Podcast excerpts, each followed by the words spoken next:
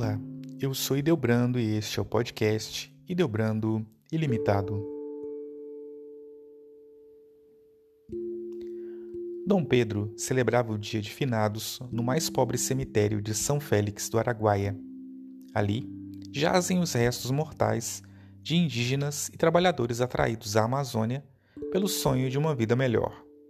Muitos deles, além de verem suas expectativas frustradas, foram abatidos à bala. O bispo manifestou ao povo e aos agentes pastorais da prelazia: escutem com ouvidos atentos. Vou falar algo muito sério. É aqui que eu quero ser enterrado. Para descansar, eu quero só esta cruz de pau, como chuva e sol, estes sete palmos e a ressurreição. Poema Cemitério do Sertão, de Dom Pedro. Atacado há anos pelo mal de Parkinson, ao qual se referia como irmão Parkinson, Pedro, aos noventa e dois anos, sofreu uma piora em seu estado de saúde na primeira semana de agosto. Os recursos em São Félix são precários e a indigência é agravada pela pandemia do novo coronavírus. A Congregação Claretiana, a qual Pedro integrava, decidiu transferi-lo para Batatais, São Paulo, onde seria melhor atendido. No sábado, oito de agosto, festa de São Domingos, espanhol como Pedro, ele transvivenciou pouco depois de nove horas da manhã. Seus confrades cumpriram o desejo dele de repousar no cemitério Carajá. Pedro chegou ao Brasil como missionário em mil novecentos e sessenta e oito, em plena ditadura militar. Veio implantar o Cursilho de Cristandade. Porém, ao se deparar com a exploração dos peões nas fazendas da Amazônia, fez uma radical opção pelos pobres. Trabalhadores desempregados e sem escolaridade se afundavam nas matas em busca de melhores condições de vida, atraídos pela expansão do latifúndio na região amazônica. Literalmente arrebanhados nas cidades, caíam na arapuca do trabalho escravo. Não tinham alternativas senão adquirir provimentos e roupas nos armazéns da fazenda, a preços exorbitantes que os prendiam nas malhas de dívidas impagáveis.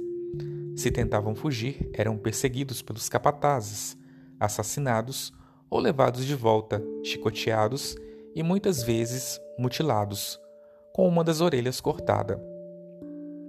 São Félix é um município amazônico do Mato Grosso, situado em frente à Ilha do Bananal, numa área de trinta e seis mil seiscentos e quarenta e três quilômetros quadrados. Na década de mil novecentos e setenta, a ditadura militar, que durou de sessenta e quatro a oitenta e cinco, ampliou a ferro e fogo as fronteiras agropecuárias do Brasil, devastando parte da Amazônia e atraindo empresas latifundiárias empenhadas em derrubar árvores para abrir pastos ao rebanho bovino. Casaldáliga, pastor de um povo sem rumo e ameaçado pelo trabalho escravo, tomou-lhe a defesa e entrou em choque com grandes fazendeiros, empresas agropecuárias, mineradoras e madeireiras. Políticos que, em troca de apoio financeiro e votos, acobertavam a degradação do meio ambiente e legalizavam a dilatação fundiária sem exigir respeito às leis trabalhistas. Em treze de maio de mil novecentos e sessenta e nove, o Papa Paulo sexto criou a prelazia de São Félix do Araguaia. A administração foi confiada à Congregação dos Claretianos e, de mil novecentos e setenta a mil novecentos e setenta e um, Padre Pedro Casaldáliga foi o primeiro administrador apostólico da nova prelazia. Logo em seguida, nomeado bispo, adotou como princípios que haveriam de nortear literalmente sua atividade pastoral: nada possuir, nada carregar, nada pedir, nada calar e, sobretudo, nada matar. No dedo, como uma insígnia episcopal, um anel de Tucum, que se tornou símbolo da espiritualidade dos adeptos da teologia da libertação. Na Carta Pastoral de mil novecentos e setenta e um, uma igreja da Amazônia em conflito com o latifúndio e a marginalização social, Pedro posicionou ao lado dos mais pobres a recém-criada prelazia. Nós, bispo, padres, irmãs, leigos engajados, estamos aqui, entre o Araguaia e o Xingu, neste mundo real e concreto, marginalizado e acusador, que acabo de apresentar sumariamente. Ou possibilitamos a encarnação salvadora de Cristo neste meio, ao qual fomos enviados, ou negamos nossa fé, nos envergonhamos do Evangelho e traímos os direitos e a esperança agônica de um povo que também é povo de Deus. Os sertanejos, os poceiros, os peões, este pedaço brasileiro da Amazônia. Porque estamos aqui, aqui devemos comprometer-nos, claramente, até o fim. Cinco vezes réu em processos de expulsão do Brasil, Casaldáliga morava em um casebre simples, sem outro esquema de segurança, senão o que lhe asseguram três pessoas, o Pai, o Filho e o Espírito Santo. Calçando apenas sandálias de dedo e uma roupa tão vulgar como a dos peões que circulavam pela cidade, Casaldáliga ampliou sua irradiação apostólica através de intensa atividade literária. Poeta renomado, trazia a alma sintonizada com as grandes conquistas populares na pátria grande latino-americana. Ergueu sua pena e sua voz em protestos contra o F M I, a ingerência da Casa Branca nos países do continente, a defesa da Revolução Cubana, a solidariedade à Revolução Sandinista ou para denunciar os crimes dos militares de El Salvador e da Guatemala. Certa ocasião, fez uma longa viagem a cavalo para visitar a família de um poceiro que se encontrava preso. Chegou sem aviso prévio. Diante de um prato de arroz branco e outro de bananas, a filha mais velha, constrangida, desculpou-se à hora do almoço. Se soubéssemos que viria o bispo, teríamos feito outra comida. A pequena Eva, de sete anos, reagiu. Ué, bispo não é melhor que nós.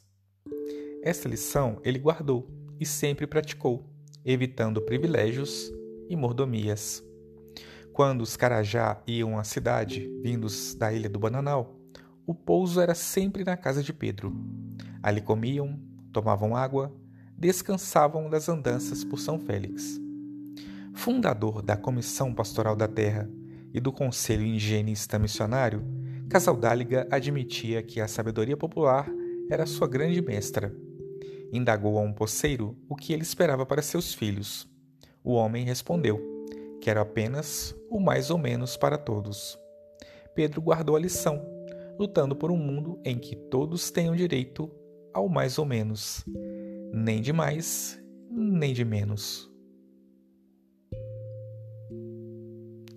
Em dois mil e três, ao completar setenta e cinco anos, Casaldáliga apresentou seu pedido de renúncia à prelazia, como exige o Vaticano, de todos os bispos, exceto ao de Roma, o Papa. Em dois mil e cinco, o Vaticano nomeou o sucessor. Antes, porém, enviou-lhe um bispo que, em nome de Roma, pediu que ele se afastasse da prelazia, de modo a não constranger o novo prelado. Dom Pedro não gostou do apelo e, coerente com seu esforço de tornar mais democrático e transparente o processo de escolha de bispos, recusou-se a atendê-lo. O novo bispo, Frei Leonardo Ulrich Steiner, pôs fim ao impasse ao declarar que Dom Pedro era bem-vindo a São Félix. Dom Pedro foi alvo de várias ameaças de morte. A mais grave, em mil novecentos e setenta e seis, em Ribeirão Cascalheira, em doze de outubro, festa da padroeira do Brasil, Nossa Senhora Aparecida.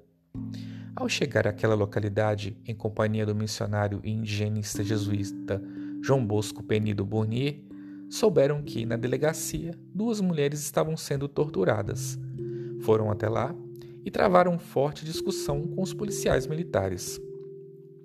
Quando o padre Bournier ameaçou denunciar às autoridades o que ali ocorria, um dos soldados esbofeteou-o, deu-lhe uma coronhada e, em seguida, um tiro na nuca. Em poucas horas, o mártir de Ribeirão Cascalheira faleceu.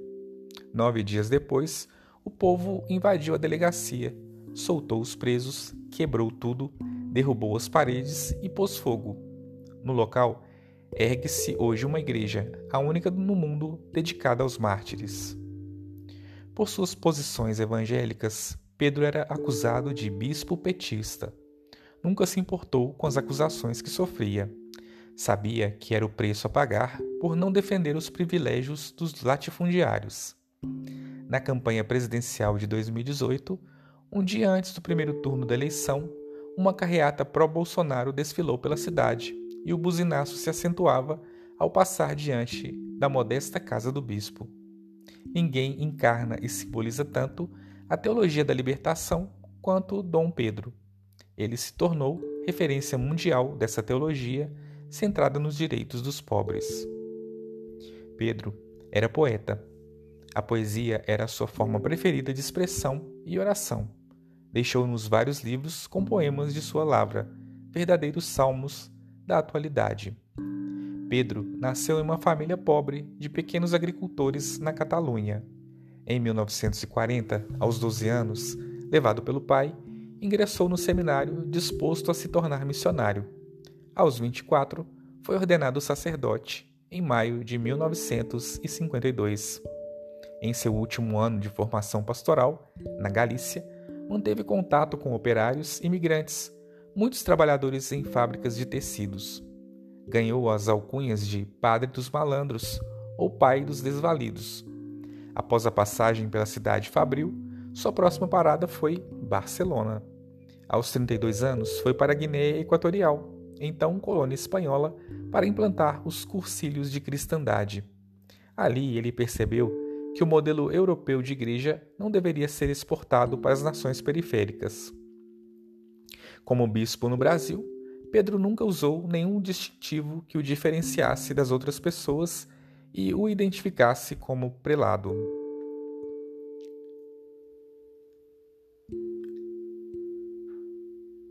Esse texto é do Frei Beto e está no site dom total ponto com. Se você gostou deste conteúdo, compartilhe com os seus amigos e até o próximo episódio.